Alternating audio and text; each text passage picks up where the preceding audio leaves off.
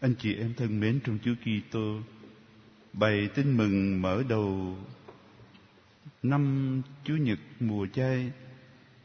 kể cho chúng ta nghe biết việc Chúa Giêsu chịu thử thách hay nói theo ngôn ngữ thông thường là chịu cám dỗ để tiết lộ cho chúng ta một chi tiết hết sức quan trọng trong đời sống Kitô hữu chúng ta. Đó là trong thư gửi giáo đoàn Do Thái, Thánh Phaolô viết: Dù là con Thiên Chúa, Chúa Giêsu đã phải chịu thử thách trăm bề để học biết bài học vân phục thiên ý của Chúa Cha.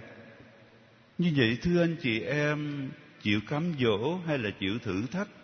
nó nằm ở trong cái thân phận làm người nó nằm ở trong trọn gói làm người của chúng ta bản chất của nó có thể nói là cần thiết bởi vì Chúa Giêsu chắc chắn chúng ta ai cũng tin như lời hội thánh dạy là Thiên Chúa thật. Có nghĩa là đứng chí thánh, là đứng tuyệt hảo, là đứng không hề có một chút vấn vương nào trong cái bất toàn của cõi phàm tục này. Nhưng khi đã chấp nhận làm người,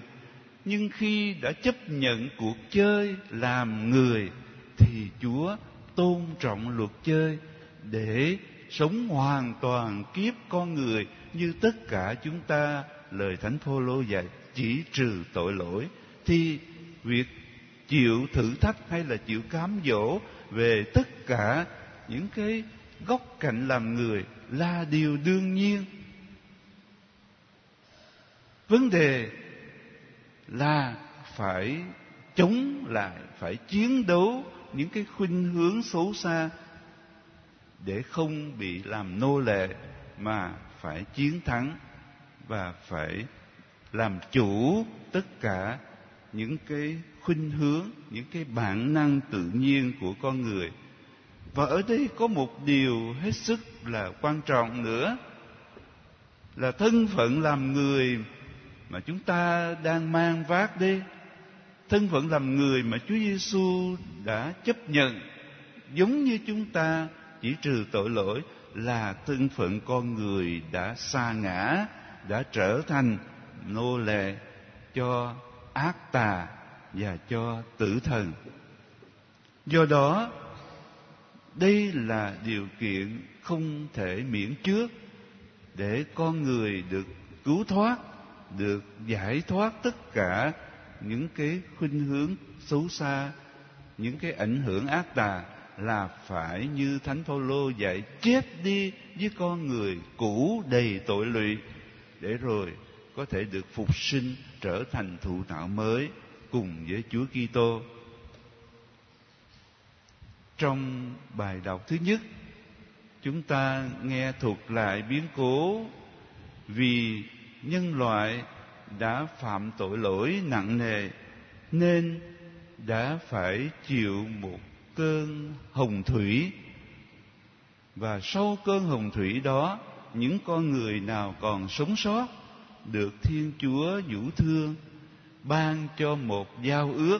và giao ước đó thiên chúa nói sẽ đời đời có giá trị. Từ nay, thiên chúa hứa sẽ không còn có một cái cơn đại hồng thủy nào khác. Thánh phêrô trong bài đọc thứ hai đã nhìn ra cái ý nghĩa tượng trưng của cơn đại hồng thủy thời cựu ước mà thấy đó chính là cái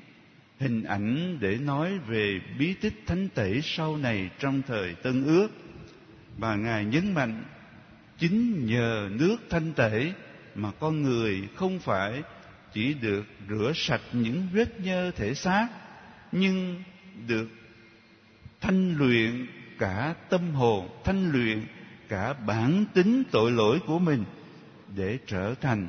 một thụ tạo mới để trở thành con cái thiên chúa trong giao ước mới nhờ công ơn cứu độ của Chúa Giêsu Kitô. Và chính vì vậy mà câu chuyện Chúa Giêsu chịu thử thách hay là chịu cám dỗ trong hoang địa 40 ngày sẽ trở thành một đề tài để hội thánh luôn luôn suy gẫm và thực hành. Mỗi một năm chúng ta được có một thời gian 40 ngày, gọi là chay thánh, để chúng ta cùng được mời gọi chiến đấu, chống lại tất cả mọi hình thức ác tà trong cuộc sống cá nhân, trong cuộc sống gia đình, trong cuộc sống xã hội và trong cuộc sống của toàn thể hội thánh nữa. Để chúng ta được thanh luyện, để chúng ta được sẵn sàng trong tư thế của những người đã được hòa giải trong Chúa Kitô, mà cùng với Chúa Kitô bước vào vinh quang phục sinh. Do đó, tất cả những hình thức được cử hành trong suốt thời gian 40 ngày chay thánh chính là một cái cơ hội đầy phước đức, chứ không phải chỉ là một thời gian mà chúng ta cực chẳng đã phải chấp nhận một, một cách rất là khó chịu một cách hết sức là ức chế. Chúng ta phải coi đây chính là thời gian mà con người được sống xứng đáng với cái phẩm giá con người. Đây chính là thời gian để chúng ta thoát khỏi những cái hào nhoáng của trần tục để chúng ta thoát khỏi những cái ồn ào của thế gian để chúng ta sống thực sự với chính cái phẩm giá của mình là con người là hình ảnh của thiên chúa. Chúng ta cần có những cái phương tiện ở trong cuộc sống như là cơm ăn, áo mặc, như là công việc làm, như là tất cả mọi cái tương quan của xã hội. Nhưng chúng ta không thể để những cái nhu cầu đó biến chúng ta trở thành nô lệ, trở thành công cụ. Trái lại, chính những cái nhu cầu đó phải là công cụ để giúp cho chúng ta thực hiện sứ mạng cao cả của chúng ta là hình ảnh thiên chúa, là người quản lý công trình sáng tạo của thiên chúa. Như trong sách sáng thế đã dạy, chúa trao toàn bộ công trình sáng tạo của chúa cho con người canh tác và bảo vệ. Thưa anh chị em, trong những ngày vừa qua, việc cử hành mùa chay thánh lại trùng hợp với việc chúng ta cử hành tết truyền thống của dân tộc. Chúng ta đã có kinh nghiệm là không dễ dàng gì để chúng ta giữ được một cái mối thăng bằng hợp lý giữa một bên là nhu cầu của thể xác và đàn khác là nhu cầu của tâm linh. Rõ ràng là một cái cuộc chiến đấu, một cái cuộc tranh giành ảnh hưởng bất phân thắng bại. Nếu như không có ơn chúa, nếu như không có lời chúa soi sáng, nếu như không có lời nhắc nhở của hội thánh, không dễ dàng gì mà người tín hữu có thể nói không với những cám dỗ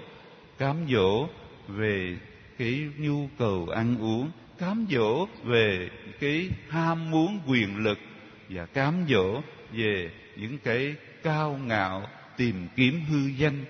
Nhưng Chúa Giêsu đã làm gương cho chúng ta, làm cách nào để có thể đứng vững, làm cách nào có thể nói không với những cái mời mọc của thế gian, của xác thịt và của tà thần. Đó là chúng ta phải dựa vào lời chúa. Lời chúa là ánh sáng, lời chúa là chỉ nam cho con đường chúng ta đi để có sự sống. Con người sống không nguyên bằng cơm bánh, như còn bằng những lời của thiên chúa phán ra. Chúng ta nguyện xin chúa giêsu là đứng đã chiến đấu và chiến thắng những cái bản năng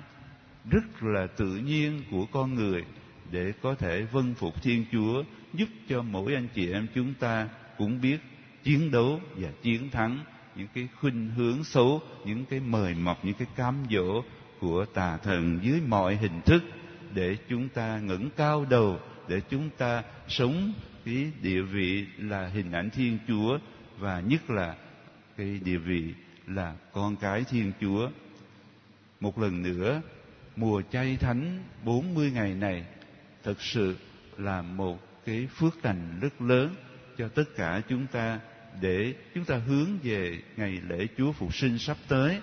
Và hy vọng rằng mùa phục sinh năm nay sẽ là một mùa phục sinh đầy phước đức và trong tư thế của tất cả mọi người khi tô hữu chúng ta sẵn sàng để hát lên bài ca Hallelujah. Xin chúc tụng Thiên Chúa.